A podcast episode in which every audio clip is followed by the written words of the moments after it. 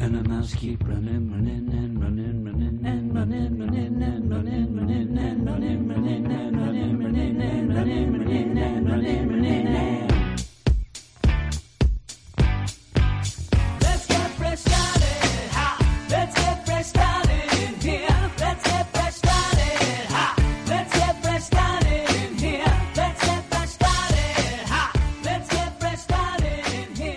Hello, everybody, and welcome to episode 180 of the Weird Science Marvel Comics podcast. My name is Jim, and we may or may not be joined by Brandon in just a little bit. The guy is drunk. He may be, though, though it's late at night, and he's a day drinking kind of guy, if you ask me.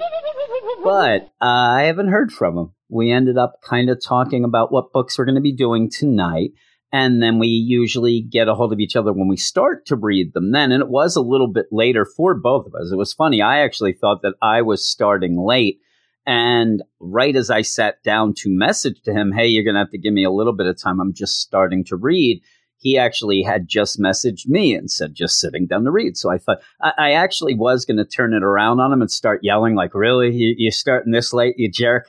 Right? Something like that. But I figured, no, I was going to tell the truth because I was just sitting down as well. So I was reading, and as always, with five kids at the, in the house and a wife that is always angry, uh, there were some problems that ended up getting a little bit longer than I thought I was going to take. And Brandon had already read World War Hulk, which we are going to talk about tonight. So I ended up reading Avengers Venom and then World War Hulk and then got a hold of him and have not heard from him since. So he may have fallen asleep or The guy is drunk.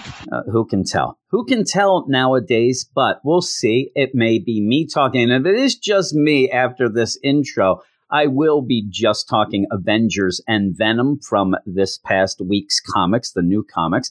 And then next week, me and Brandon will finish up World War Hulk. And we may do that anyway. It is getting a little late. And I don't think there's a lot of books for us to talk about next week. So the Avengers and Venom and an oversized Venom at that might be enough for this week. Plus, we have some mail and all that jazz. But let me tell you where you can find us all around. We're on Twitter at WS Marvel Comics. Follow us.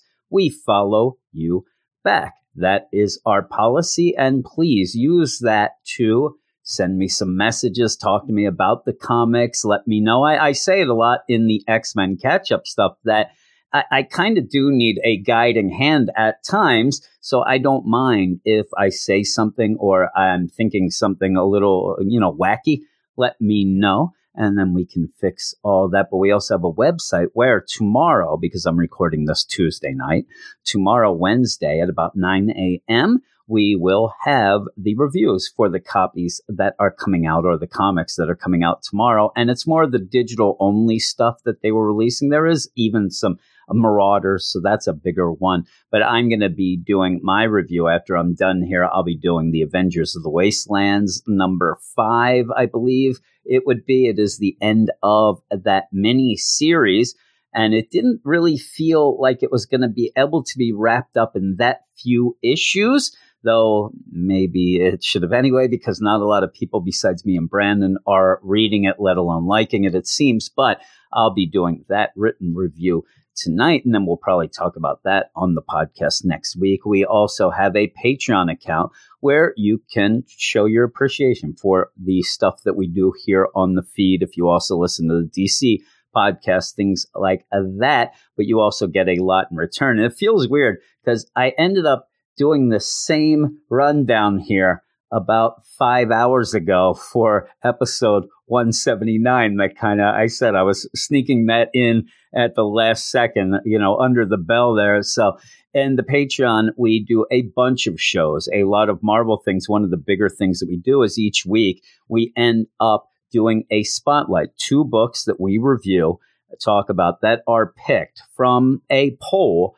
that the bad butts of the Fresh Start crew and the whole Patreon deal, they end up getting the pick from. It's a, a voting system They get to pick what is going on, and whatever they pick, the top two picks end up being on the Patreon spotlight. And this past week, there was still going with the one new, one old kind of MO. We ended up doing Amazing Spider Man number 43, talked a little GOG, and Darth Vader number three, actually from 2015, the Kieran Gillen one. That is the first appearance of Dr. Aphra.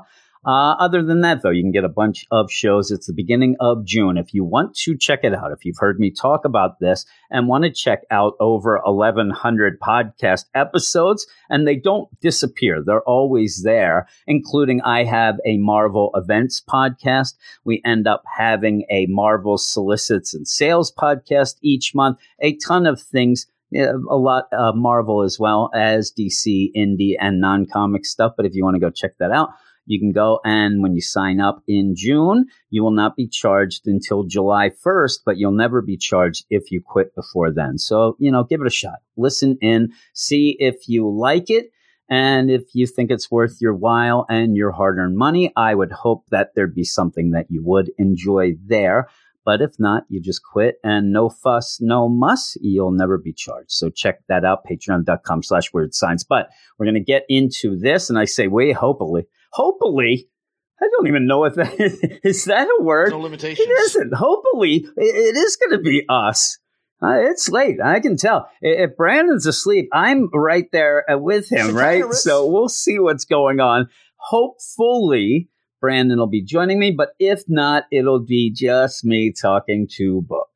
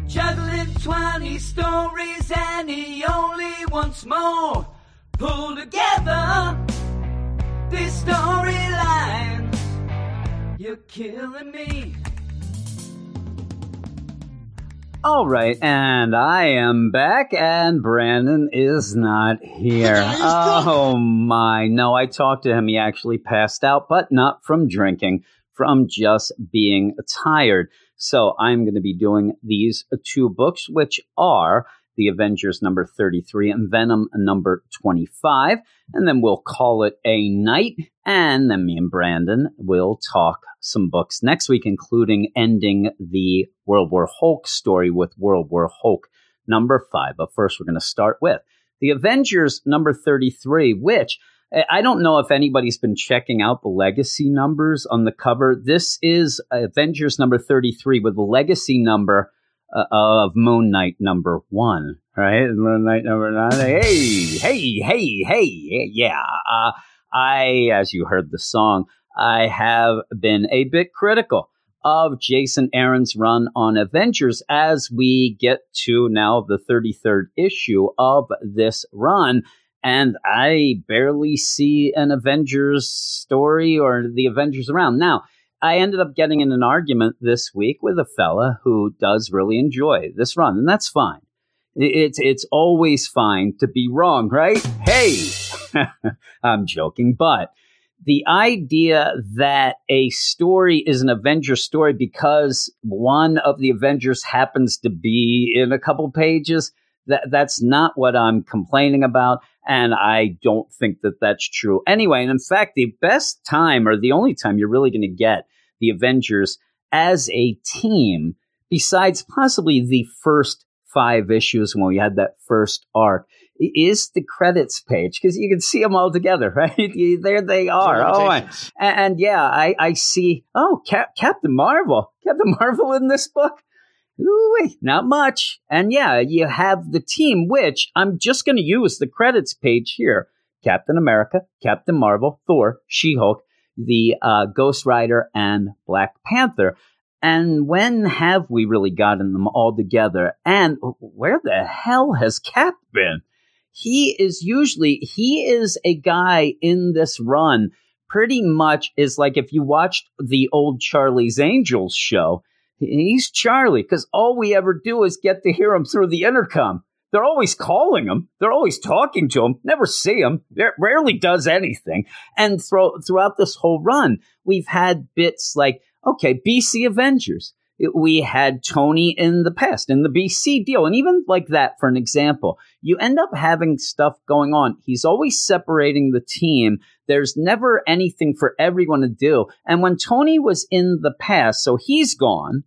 And while we're waiting for that to resolve, that also pretty much took Black Panther out because he went to figure out why Tony had disappeared when they ended up digging up his helmet and things. So he was gone. And then when Tony came back, it was re- it wasn't even resolved by anything Black Panther did. And, and Black Panther in this book has set up the agents of Wakanda to go off into its own book and then pretty much is given lip service throughout this whole series of, yeah, he's doing a great job as a leader, but we only see, you know, that. She Hulk, one of the worst She Hulks that we've had, is in this book. We, we end up having, I said, Carol, Captain Marvel, barely in it. When she's in it, she's flirting with Tony. And, you know, Thor, uh, Ghost Rider actually has gotten some good play with that. But I would venture to say that Blade, who's not even an official full time member, not even in this issue, has more screen time or page time than Captain America. And why I like these team books and, and why there's a deal where I kind of do get upset about this sometimes is, well, we don't have a real She Hulk book. So we're only going to get She Hulk here. It's terrible. We end up having a Black Panther and a Captain America.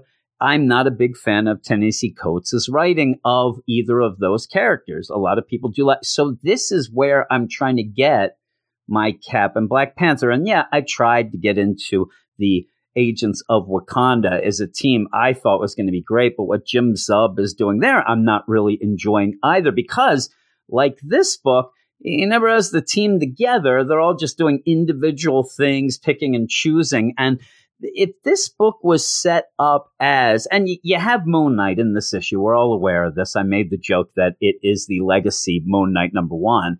I, I got a kick out of that. That's why I, I mentioned it again, right? But if you ended up having it that it made sense that it was still feeling like an Avengers book, but you had a rotating roster, that kind of is a recipe for disaster, I think, sales wise anyway. You do need a solid roster. But say you were doing it, and he kind of is, but it's the fact that to me, this feels more like a Jason Aaron book than an Avengers book. And my written review, which I did the written review for this on our site, I said this might as well, this Avengers book, just take Avengers off the cover, please, and just call it Jason Aaron Presents because that's what it seems to be. He seems to be heading towards a big story. And as we go in, and I'm going to give you the credits in a minute, as we go in, I'm going to explain to you the idea that I'm not going to tell you this issue is horrible this issue is good at points, and a lot of other things that he's done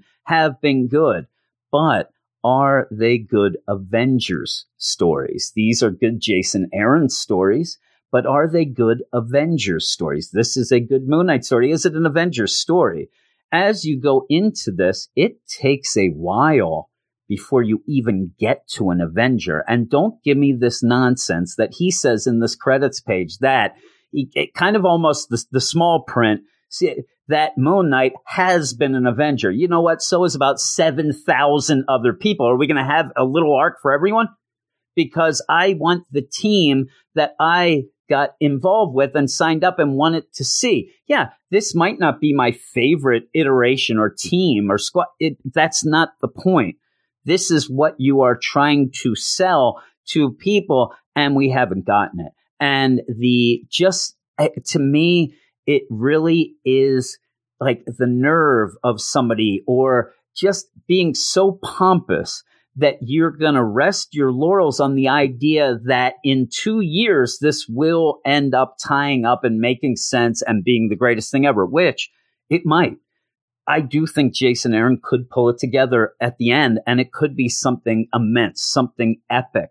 But each month that you are buying an issue called Avengers and not getting the Avengers, it's infuriating. And it, it's happening at Marvel a lot it does seem as if you end up getting these writers who are more concerned with these bigger stories that don't really fully involve the book they're writing, but they're more of like, okay, well, I, and I'll tell you right now, one of the other guys that has driven me nuts with this is Donny Cates. I really like the Venom book. Is Venom in it a lot? I mean, that's that's one thing. But what I really think about when I talk about Donny Cates in this is the Guardians of the Galaxy book. It was that a Guardians of the Galaxy book, or was that let's tie up my Thanos stuff and use the Guardians of the Galaxy because I can throw 50 characters in there in what appeared to be like a it's a mad, mad world to, to try to get Thanos, but also, hey, let's go. Who's going to be? It's like, let's vote somebody off around the island to be a guardian of the galaxy. And by the end of that, when you ended up having Donny Cates leave, you're like, eh, that whole thing didn't feel like a Guardians book. It felt like a Donny Cates book.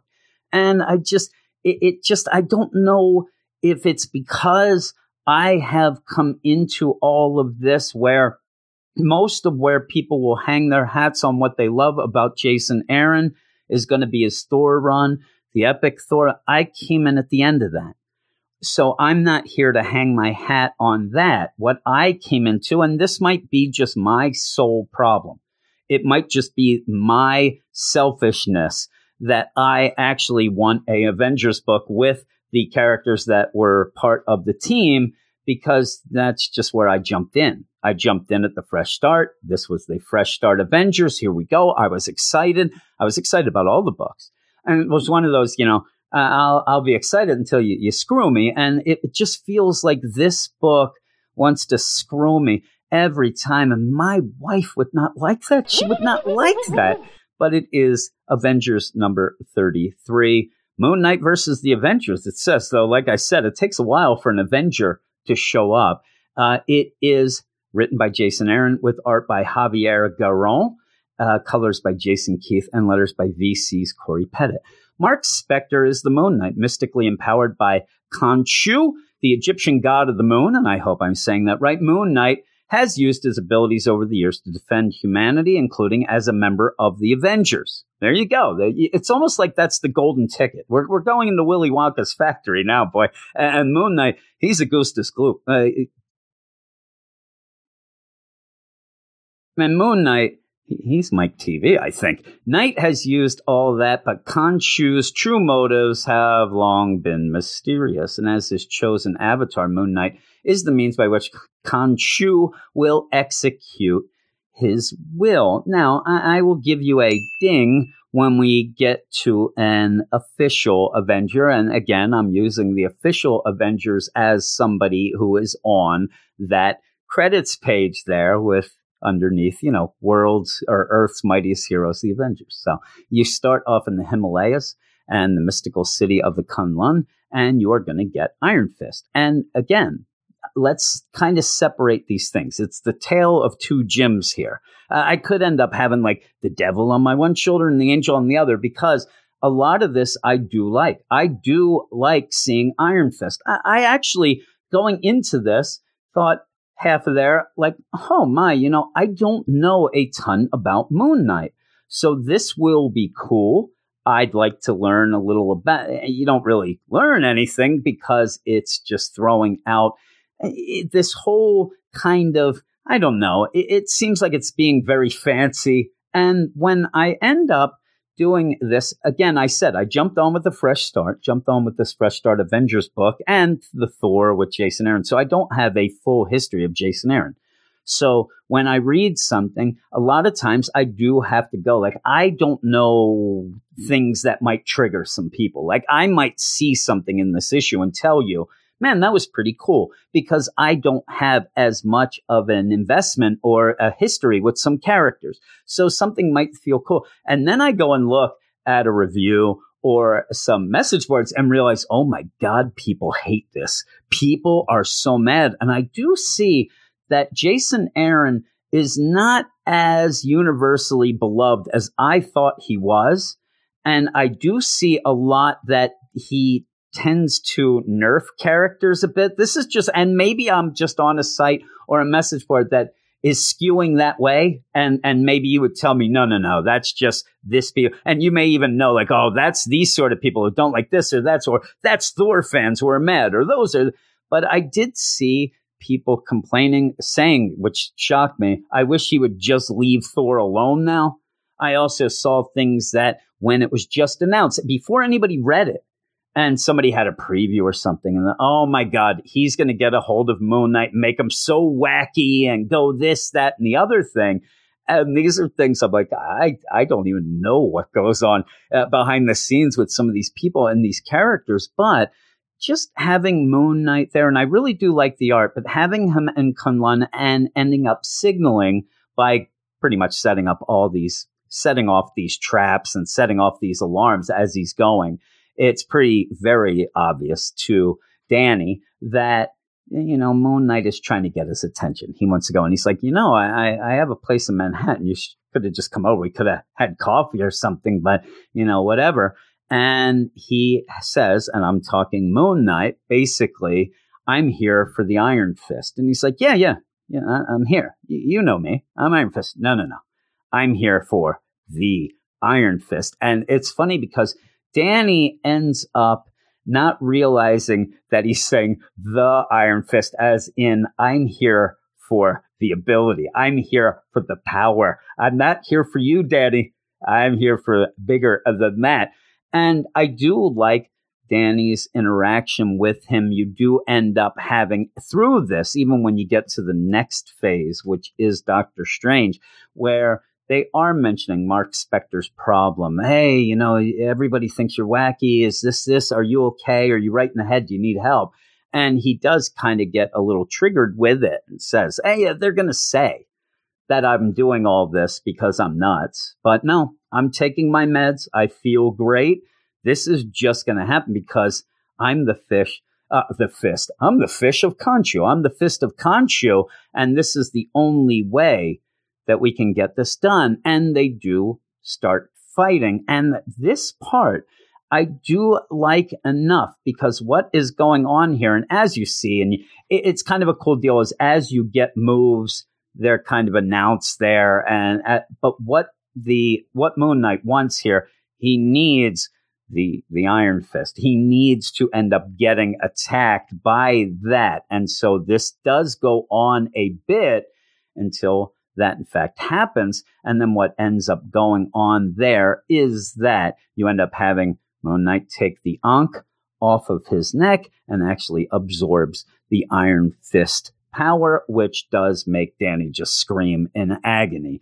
And so you move on from there in Greenwich Village. In the Sanctum Sanctorum, there is Doctor Strange fighting the undead mummies. He's going at it, and it looks cool. Like I said, I really do like the art in this issue. But after this deal, because you end up having Moon Knight show up. Hey, Sorcerer Supreme, uh, Doc, uh, for another few minutes at least, you tell me what's going on because he ends up punching Doctor Strange in the forehead and pretty much embeds the Ankh deal and ends up hitting him with a piece of the Iron Fist. And you do have Doctor Strange say, Did you just hit me with a piece of the Iron Fist? What have you done, Mark? Because he knows if you did something, he's thinking of Danny. What is going on here?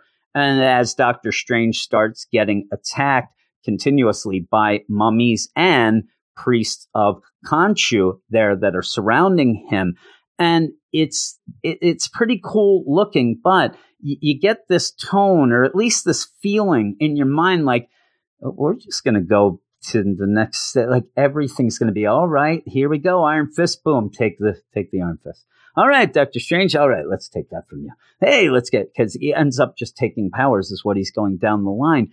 And it doesn't have a real great pacing in my mind. It ends up getting a little bit long winded. There's not a lot. The, the biggest change that you get until the very end is actually when you have Moon Knight go to Wakanda and go after the Black Panther, and nothing happens because Black Panther does not have a power that is inside of him the way that you end up having these others. Instead, the power's in my blood. You can't. Oh, okay, sorry. And it feels weird that he goes there anyway. It, it feels weird that he ends up going. It- It's almost like I end up going to a sporting goods store to, you know, end up buying some food. It, it didn't seem right that he should know, but you end up where he does seem to take the you know, he's now the Sorcerer Supreme as well. He just took that. He ends up with that in Ankh, puts that on. And then we go off to Hill Rock Heights in East LA, where Robbie Reyes is. There you go. Then we're halfway through the issue. We just heard the ding of the first actual Avenger.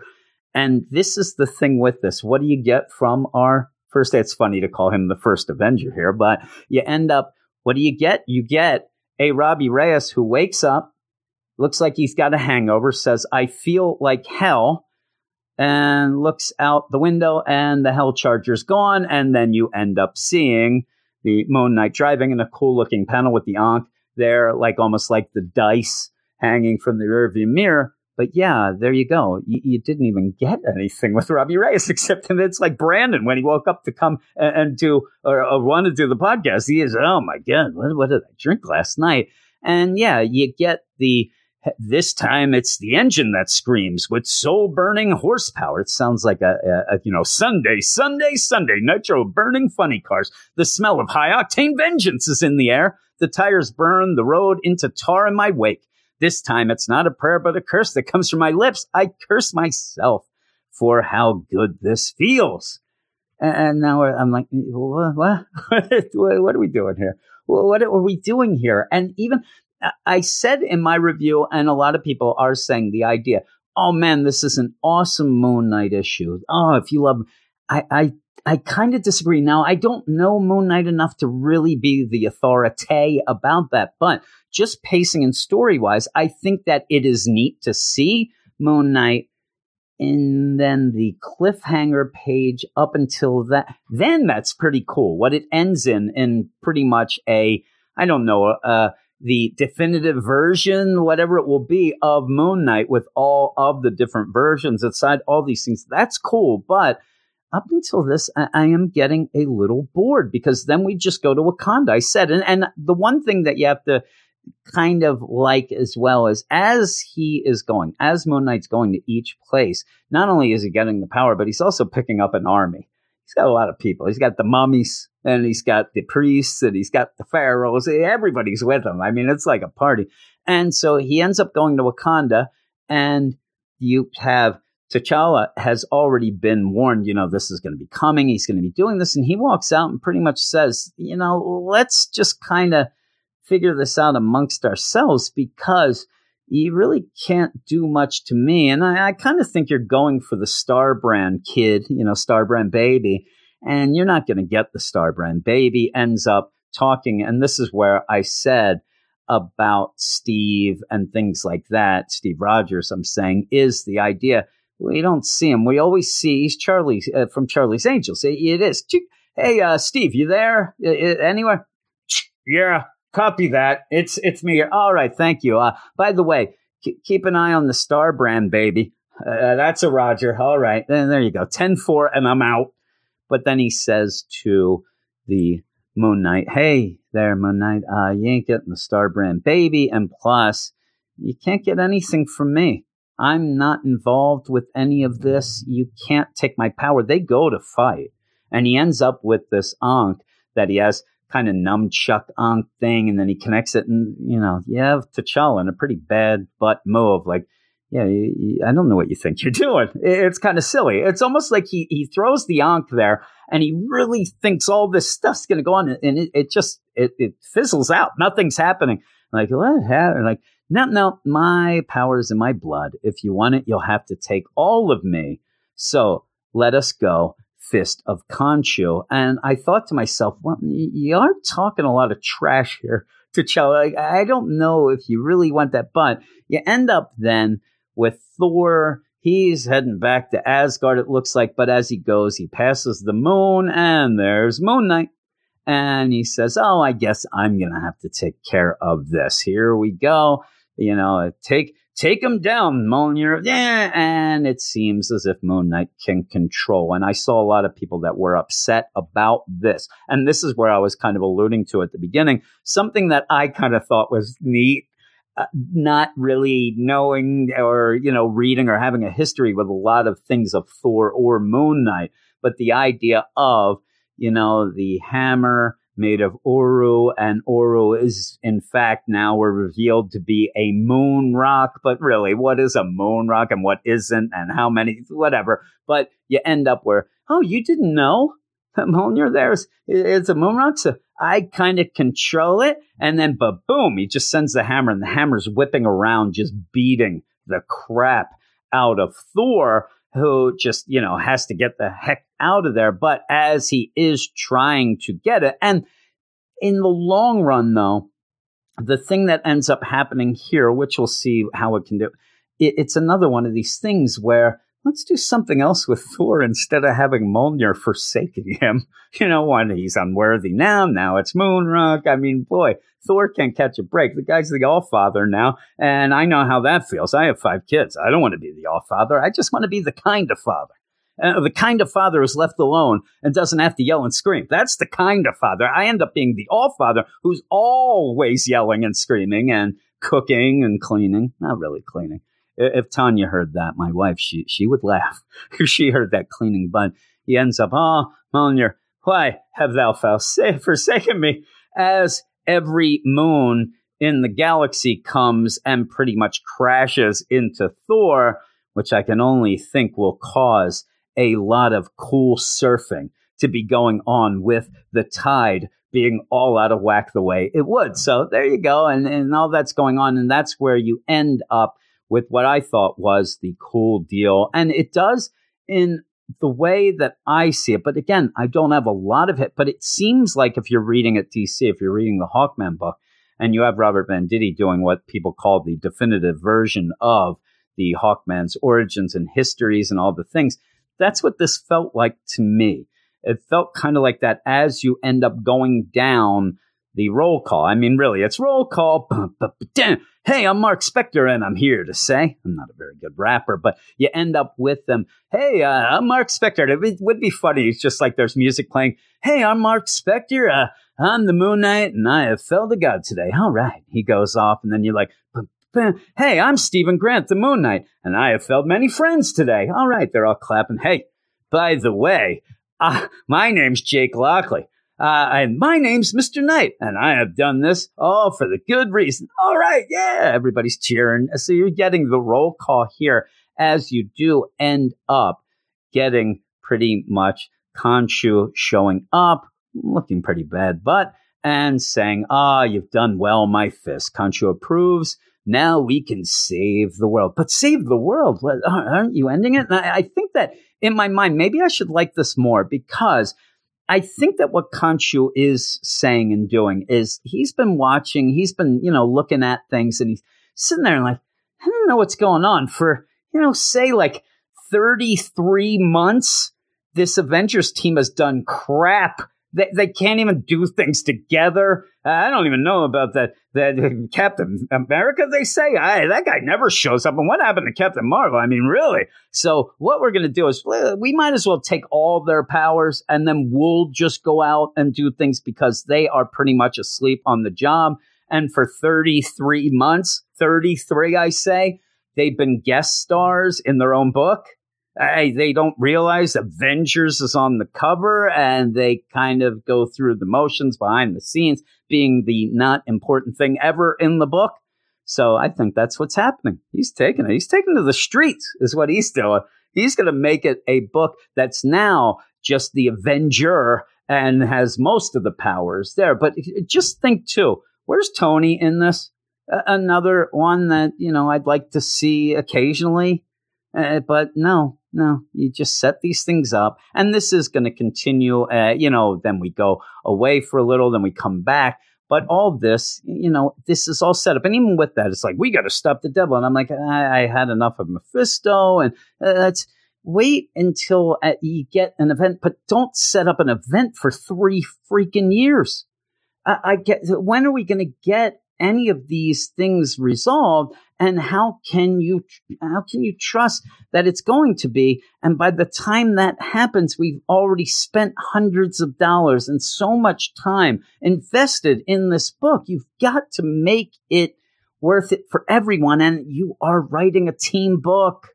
Please I, i'm so sick of it and yeah, if you're sitting there and saying, well, why do you review it? Well, why, why what are you doing? I don't know. I was going to say, I know you are, but what am I? I don't, because this is what we do. And that's what the one guy, I guess you don't have to read it. I said, I guess you can shut your mouth. Is what, yeah, I guess you could do. I guess we can all sit here and guess all along, but you know, really. And I hate that just to tell everybody, just to get everybody triggered as well. The idea that you don't like something when you're reviewing it and then somebody saying, well, why you don't have to read it? We're reviewing it because we want to tell people what we think about it. Just because you don't like it is not the idea. Okay, because I think it's that's why I should stop. Well, if everybody's getting, I see people give this book, you know, 10 out of 10s. But should they stop? Because they're just saying the same thing all the time, too. So there, I'm, I'm done. I'm done with this nonsense. Where's Brandon? Where is he? He's drunk. But yeah, I do like the art. If you end up wanting a Moon Knight issue and something that would feel like a springboard to a possible Moon Knight story slash maybe solo book and a, an issue that really felt like a number one Moon Knight book, I think you'll probably love this. And I think that it's well served for you. If you are sitting here like me and waiting you know, kind of patiently. I'm not a very patient guy. I don't have enough of an attention span to be that patient. If you're waiting for a team book that involves all the Avengers on that credits page, it seems like that's not in the cards. And if you are buying this, I get review copies. I end up being able. So there's another reason why I am trying to talk, and and you have to take it with the grain of salt of this is what I feel. If you feel different, that's fine. But if you end up feeling the same way, or you have heard me talk and you might have some the same sensibilities, you can say, and I would say if you're waiting for the story to all come together, or you're waiting for an actual Avengers book, I would trade wait on this. I would, and actually, I wouldn't even do that. I would wait the six month, you know, window of when it shows up on the Marvel Universe app. I don't think that this is worth, and if you're a Jason Aaron fan, you, you probably enjoy this as well. So that I, I just, it's not one of those books that I can say everybody's going to love. There are going to be people who do. There's certain fans that will love just this issue. And I do see some people who were saying, man, I haven't read Avengers this whole time. I'm not normally a Jason Aaron fan, but I get everything Moon Knight and I thought it was great. And that's great that this is your character. That that's why that he's in this.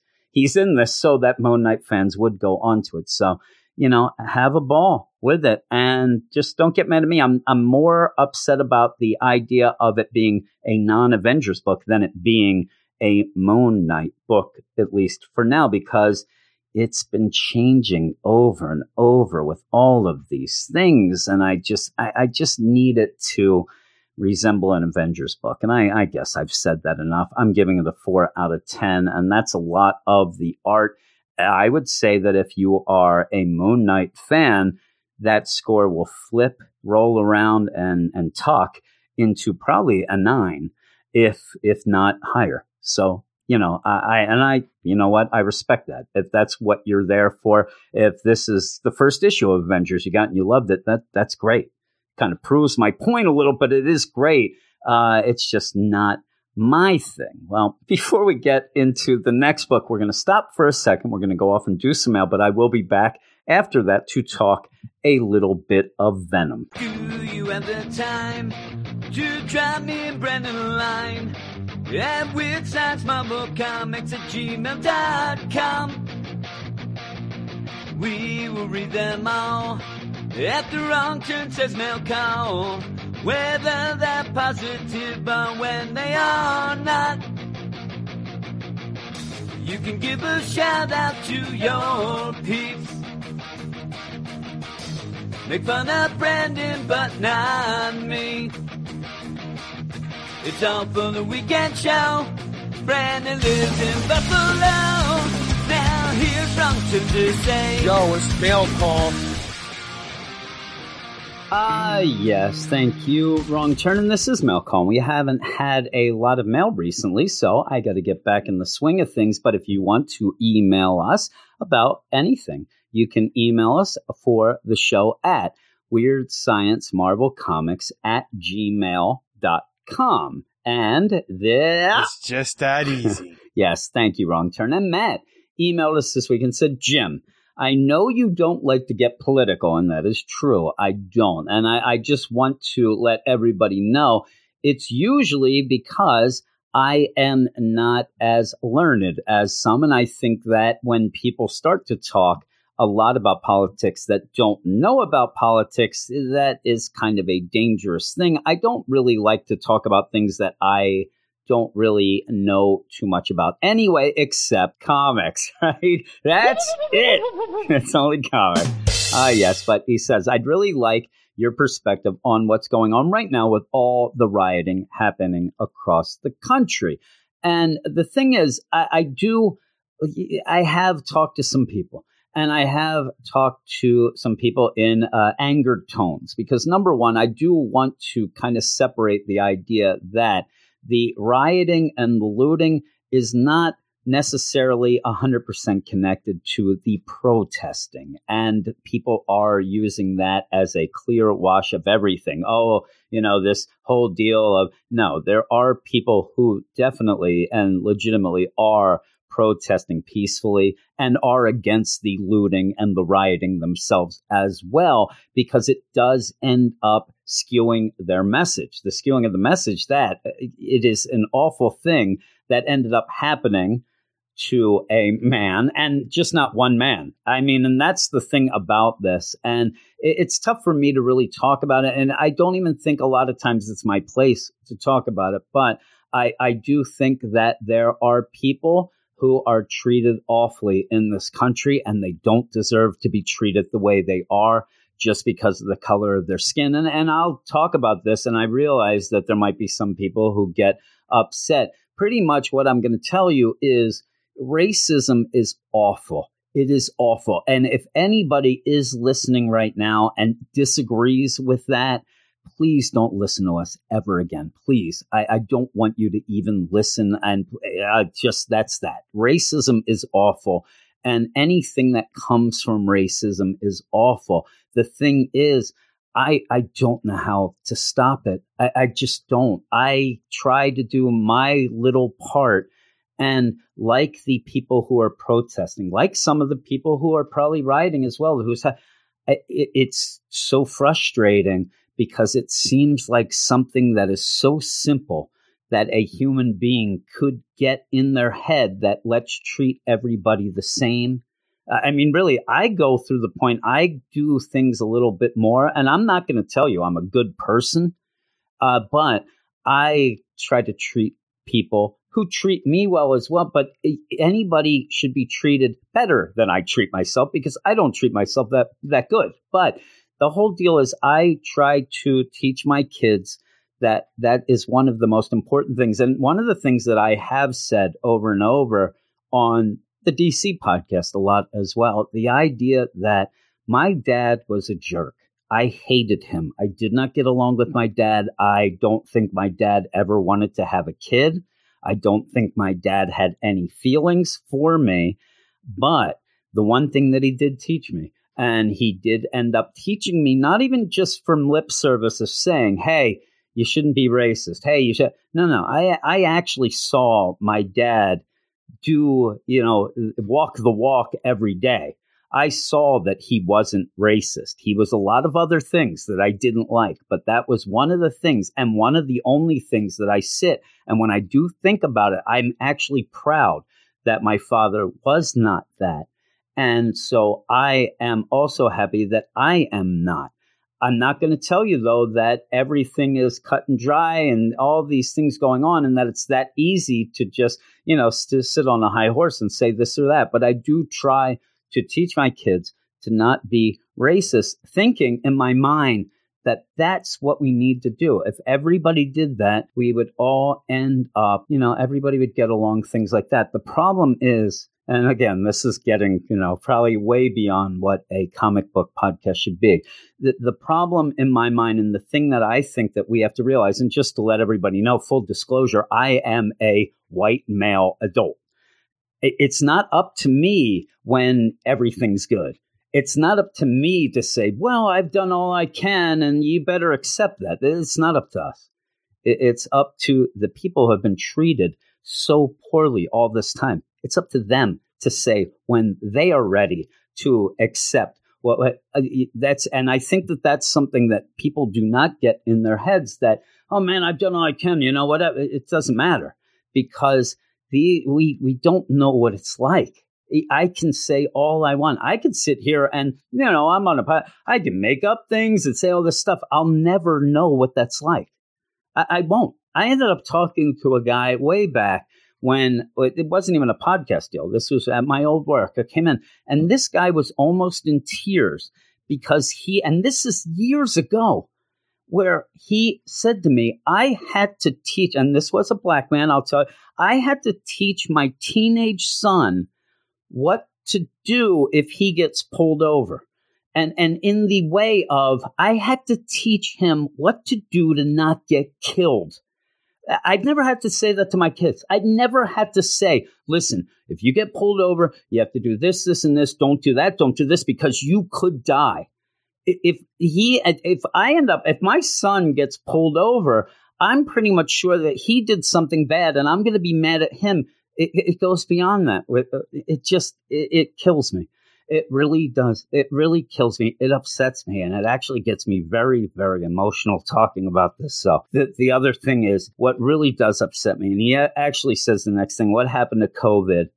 And this is one of the things that really, really, this is a true deal. When this all went down, when the COVID 19, this corona went down, I actually said to my wife and kids, listen, it stinks. It stinks being stuck in the house. It stinks being quarantined, all these things. And even the idea where it's awful for me, who's kind of a hypochondriac, the idea that some people are saying there's nothing going on, other people are saying it's it's the worst thing ever, and if somebody coughs on you, you're going to die. Things are going in my head. But I did say, you know what? Out of all of this, I think that maybe what we'll find out, and this is right at the beginning, what we'll end up finding out is that this thing, this COVID, is a common thing for everybody. Everybody's stuck in their house and almost worldwide.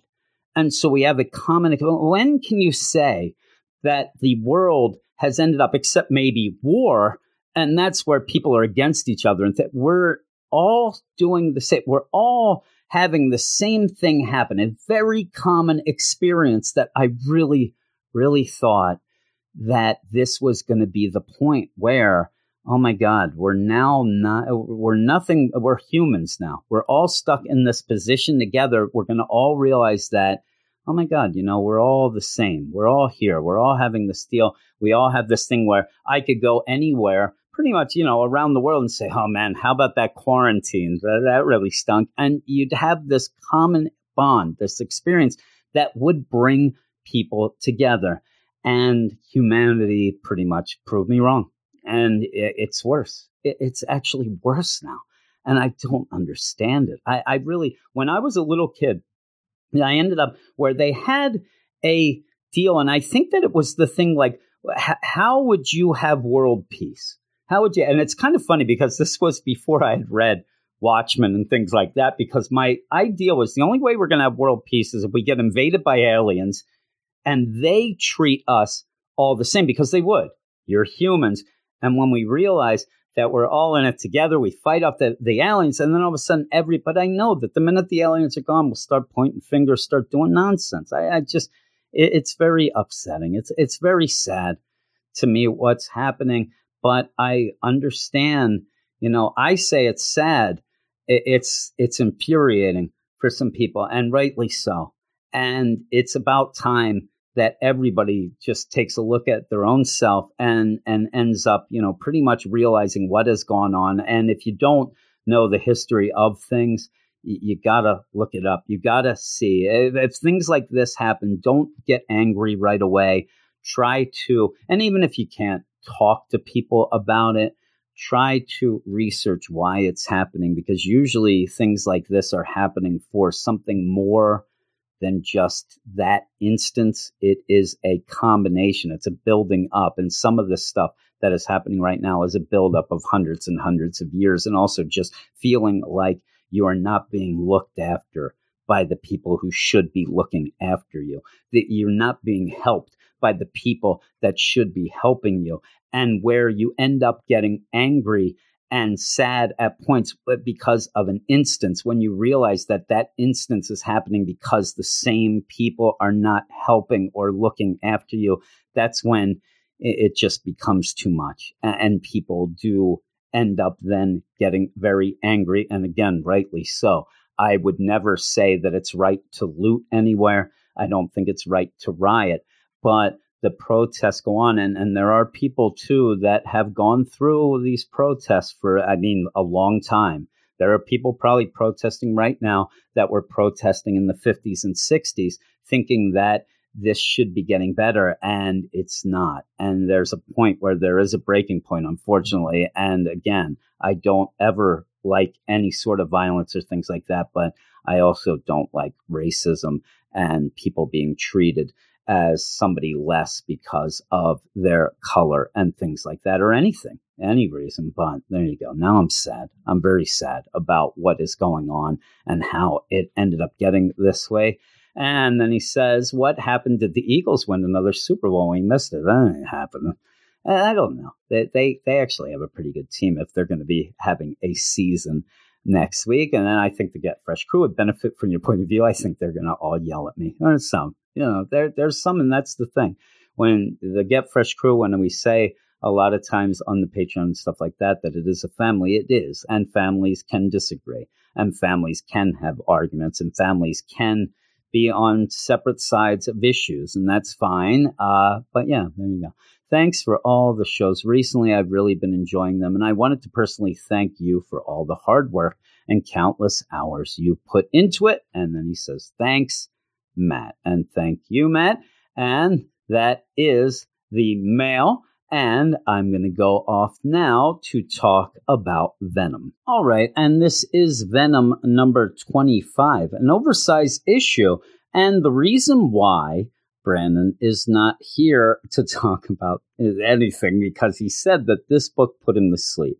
And he did end up pretty much saying that you know, a whole bunch of recap, oversized recap. It got him tired and he conked out. And I just told him, you, you just take a rest, my friend, and I, I will take care of this. I have your back. I told him. I'm a man. I'm 40. And it is the issue written by Donny Cates. And I just went past the credits page like a, a maroon. Uh, pencils by Mark Bagley. Inks by Andy Owens and colors by Frank Martin, letters by VC's Clayton Cowles. And I hate when you end up having the credits all the way in the back and then you have to go to the front for the page of recap. And really, like you said, this is a pretty much a recap issue. Now we'll talk about that in a second and why maybe it's not a bad thing with everything. And, and it is a timing issue, but coming back after this whole shutdown, I don't know. It actually feels like it, it is a decent deal to get everybody. It's a weird way to finish Venom Island, I'll tell you that, but it might be well served for some people to jump on now because not a lot of books are coming out each week. and also to get us back on board. Oh, yeah, you know, I remember we were at Venom Island, but we also get some new stuff. And the pretty much the big thing is the reveal of Dylan's powers to Eddie. But Venom Island conclusion following the events of Absolute Carnage, Eddie Brock realized that a powerful evil had become malignant and within the psyche of the Venom symbiote. Resolving to cure it, Eddie borrowed a Quinjet from Captain America and set course for a deserted island he and the symbiote had lived on for a time. But it wasn't long before the darkness within his symbiote made its presence and name known. Carnage, who brought Eddie's plane down in a violent crash, as opposed to those soft crashes when you crash a Quinjet on, you know, pillows that are on the bed. After a narrow escape that cost him his left hand, Brock was seemingly rescued by the Avengers who promptly nuked the island to eradicate the symbiote still on it. And that was not true. Meanwhile, unaware of any of this, Eddie's son Dylan has discovered a unique ability to track and control symbiotes, which he has used to track Eddie down, only to learn a terrible truth. Eddie never left the island at all. He, the island's still there. The call is coming from inside the island. Instead, he has been bonded against his will to the reborn Carnage symbiote, and Dylan and Venom are the only ones who can save me. And the whole deal this is an issue that is being told after the fact by Eddie trying to first warn the Avengers and convince them, hey, we got to fight this thing coming Knull and we'll go with this. Now, the funny thing in this is as we go through, one of the other big things about this is we get to see the new symbiote virus. And this was not going to be the first appearance. The first appearance was going to be in the free comic book day. We didn't have the free comic day. In the meantime, I saw an article today on Bleeding Cool that somebody had been selling hundreds of issues of that free comic book day for $20 a pop.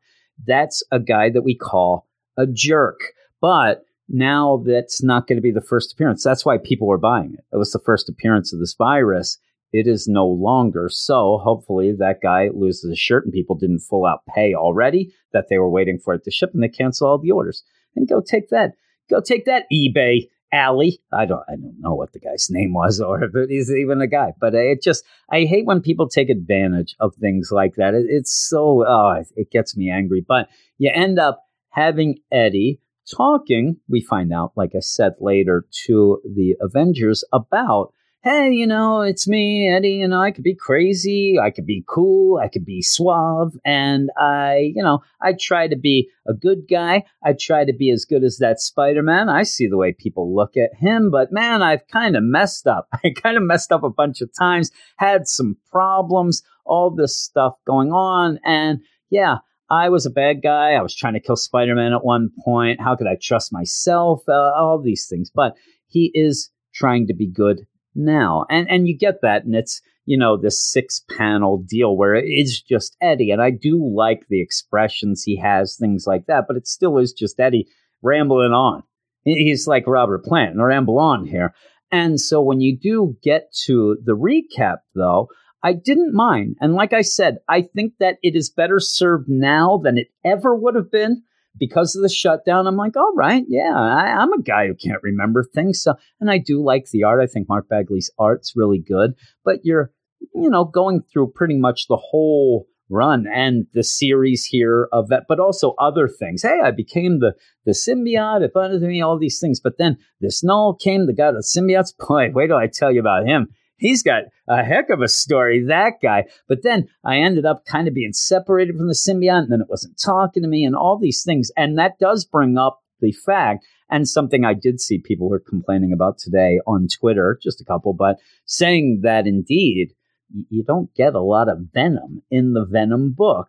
But unlike the idea of what I just said about Jason Aaron's Avengers earlier, you're still getting Eddie and you're still getting Venom. It's just a different kind of storytelling. Now, some might be upset. I want more Venom. I need the black suit. I need the, but you have to do something else. When you end up having a team like the Avengers, there's a lot of stories you can tell with those.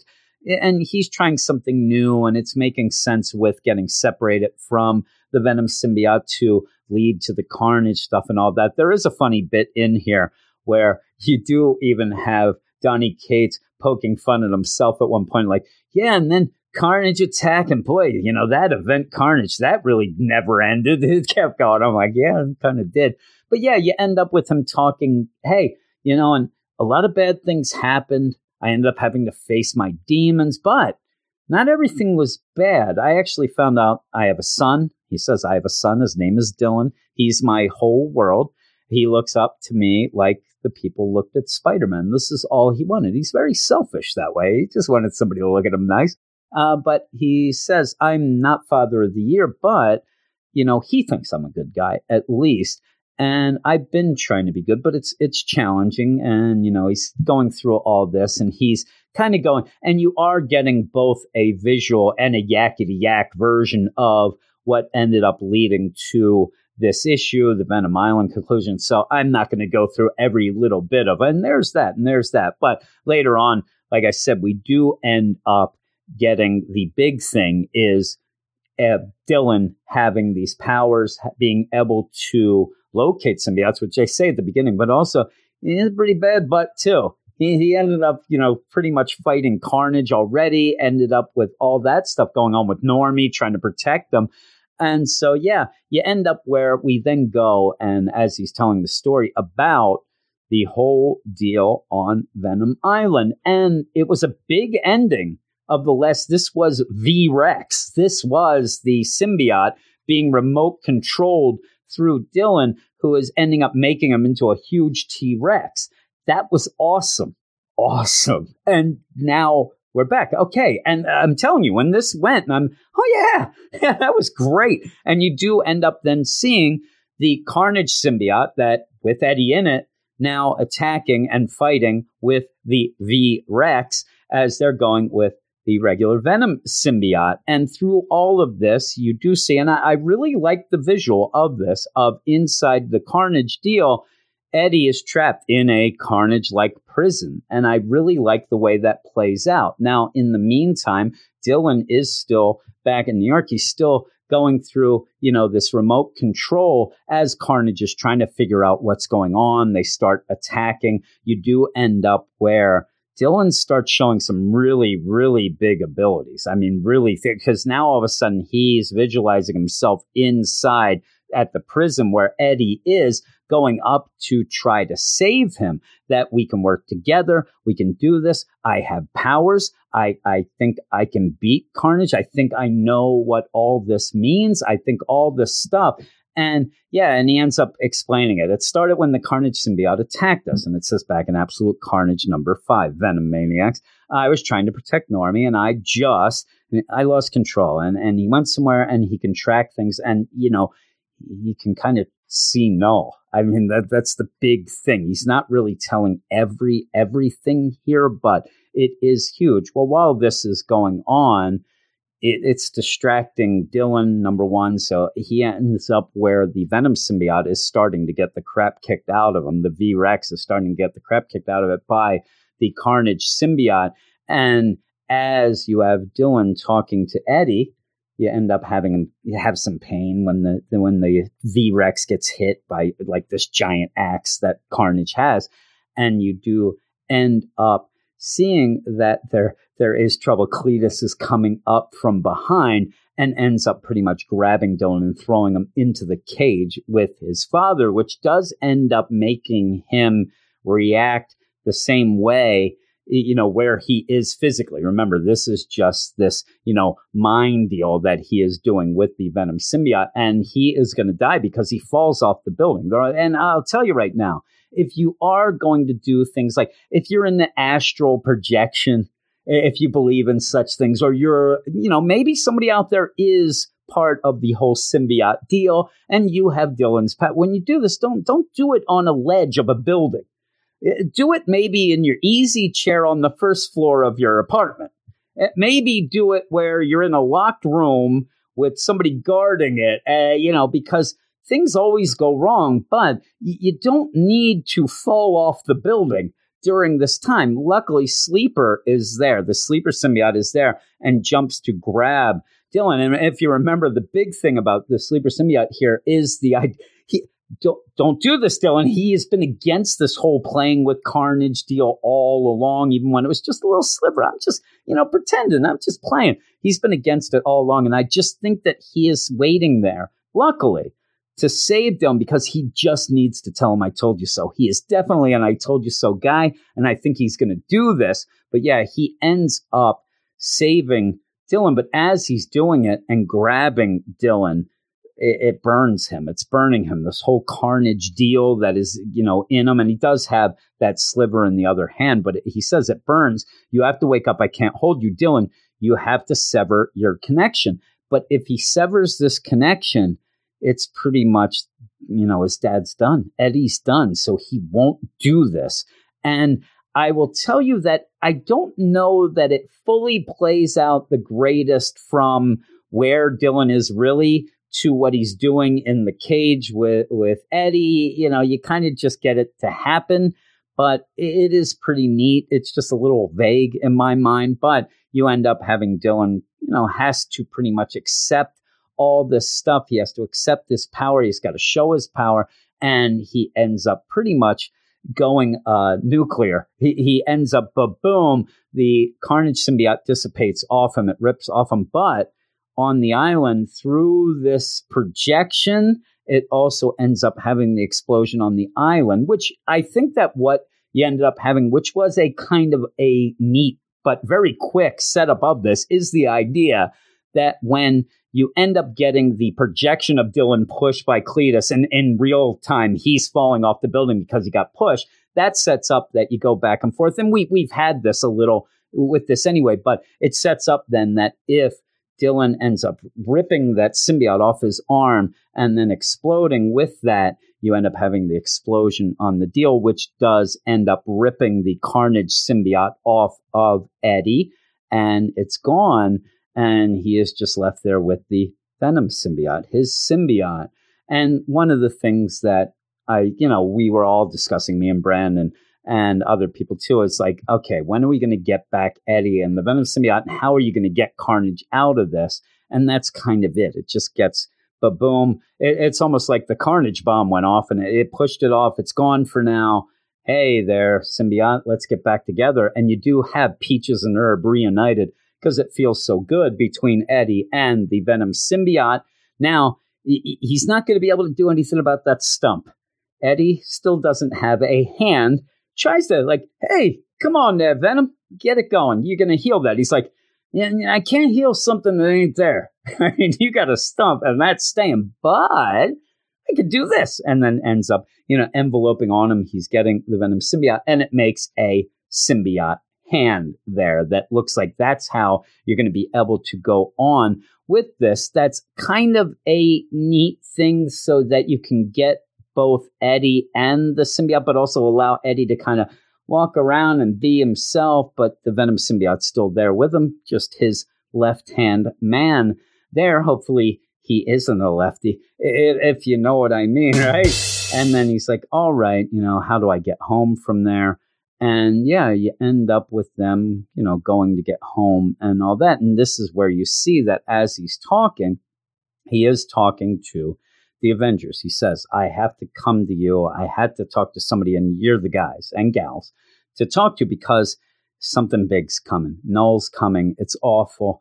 Uh, and I need to warn you, and we're going to have to fight. And I thought, oh my God, there is the Avengers as a team. Uh, where don't we see it? I mean, you, you, end up with one of the coolest spread pages there, and I see all of the Avengers there. there there's Captain Marvel. She she looks like uh, there's She-Hulk. You end up having Robbie Reyes Ghost Rider. Hey, there's Iron Man. There's Thor. There's Cap- Captain America. Isn't calling this in? Oh my! And there's Black Panther. They're all there, just like they should be as the world is coming to not an end, but coming to a fight that's coming while Knull is on his way and almost there. And then you get both She Hulk and Captain Marvel continuing to flirt with Eddie. And they like a man with a beard. Uh, I I have a beard, kind of, but I don't think they'd like it. It's not very impressive. It's more of the homeless guy that sits in his room and podcast beard, not not, not very trim. But you end up having all this, and then Cap says, "All right, what is this Knull? You know, tell us." Uh, it's bad. That's what you need to know. That's all. It's bad. And and you do get this big spread page with this virus there who's over a burning city. You see Knull. You see a lot of things in this. You even see the maker who looks like he's going to go through a little portal and things. So there you go, having a glimpse at the stories and the big thing coming down the pike. It looks pretty cool. Uh, but then you end with pretty much, I mean, if you're going to do something that is kind of a horror based deal, you know, you do always have to end with the fist, the hand coming through the grave up that you, oh my God. Well, this is the deal with the Carnage symbiote sliver. The thing goes into the ocean and then becomes a shark's fin, hopefully wearing it like a shark's fin, like LL Cool J did with his hat in Deep Blue Sea. But we'll see. But yeah, you end up, and, and really what I also like, because I like anything that ends with fin because that makes me laugh. it's like the pretentious deal to kind of poke fun. But when there is a fin on a page that says fin, then, then you just you you crack the code. You might have crossed the streams as well, but I think you also have cracked the code. And I didn't even mention the two page montage sequence uh, of the deal that look really good. They are uh, with Ryan Stegman, JP Mayer, and Frank Martin doing the art on those. So I did want to say now that's not the end because you end up having this oversized deal. I'm not really going to get into David Michelinie's and Ron Lim's Paradise Interrupted story. Uh, mainly because it is a flashback story that takes place between Amazing Spider Man 347 and 362. This is him on the island, Eddie, I'm saying. And it is old school. He's there eating a can of peaches and pretty much ends up seeing that the smuggler types of piece of craps, they're grabbing stuff that's the U.S. Army property, storing it, grabbing it, and then they end up having them, uh, Eddie and the Venom symbiote, kind of kick into chase these guys and then kind of kill them at the end in here where they have a collapse. They're in a cave and this cave blows up and ends up collapsing, which the Venom symbiote says, That stinks. I could have eaten them. And yes, they he could have. Uh, you know, just that but yeah, so it's it's kind of neat a little. It has some old school art. The one side uh, profile of Venom looked great. Uh, I did dig that, but overall, it's not really anything that's you know real consequential, and it didn't affect my score at all. But my score overall, because it's just recap. But again, I it, it's a timing issue that maybe the recap was well served at this point. But even so, I'm going to give it a seven point five. I did like the art. It's just that basically this is to hey, by the way, we're ending this, you know, Venom Island, uh, but we're more concerned about what's coming down the pike so we can tell. And the, the deal with Eddie just sitting there with his face there telling, I don't know, it was okay, but the reveal that he's talking to the Avengers, that, that's not really a twist here. That, that's he's gone to them to talk. You, you could have had more interaction with them to be right away. I didn't think that that was anything that was shocking, right? And, and anything but you end up with that. But thanks, everyone. Thanks for listening. Uh, yeah, and everybody try to stay safe. Try to try to be nice to people. That that's all we need to do. And and again, just try to think about things. Try to remember that uh, people have gone through some different things, and some people have not been treated well. That probably or not probably they should have been. Everybody should be treated well, and until they deserve not to be. This is not something you should not be born into not being treated well. That's nonsense. That is complete nonsense. And it just seems like something that, you know, should be common sense. But sometimes things aren't. So, hey, uh, thanks for listening. Now, now I'm sad again. I, I, get sad when I talk about this stuff because it, it just ends up being so frustrating. But thanks, everybody. I hope that you enjoy this episode. I hope that you're also enjoying the X Men catch up trying to get that done because then we can move on to some other things. And I, am up for suggestions when we're done with the X stuff. And I do think that we'll be done near the end of June. We'll, we'll get there. Then you end up having some free space here because, yeah, I'll be talking about the new X books, but we might have one or two episodes, uh, you know, a week or, uh, you know, every other week to have some other things And maybe the other things could be some classic things. Maybe the other things could be something else. I don't know. Maybe we can have a uh, you know, uh, what am I saying? A Marvel Unlimited reading club where we can get suggestions of what to go through. Everybody can do that. We can have, you know, whatever. I'm up for anything. But if you also want to get a lot of other things, support us for what we do, you can go over to our Patreon, patreon.com slash weird science. And yeah, you'll get a ton of shows there. Some, a show that I do with Silver Age Comics, a show that I do with a, a goofy, really bad comics, uh, a show that Brandon does where he pretty much goes through a comic that probably should have never been written at all and talks about it and wonders why the heck it was written at all. And then some other things. I said the Marvel, uh, the Marvel, what is it called? Events podcast. I'm, I'm all out of sorts now. It's getting late too, but yeah, I go through an event each month, and sometimes they take me a little long because of the amount of issues, but I go through those and all that stuff. But thanks, everybody, and I'll talk to you soon.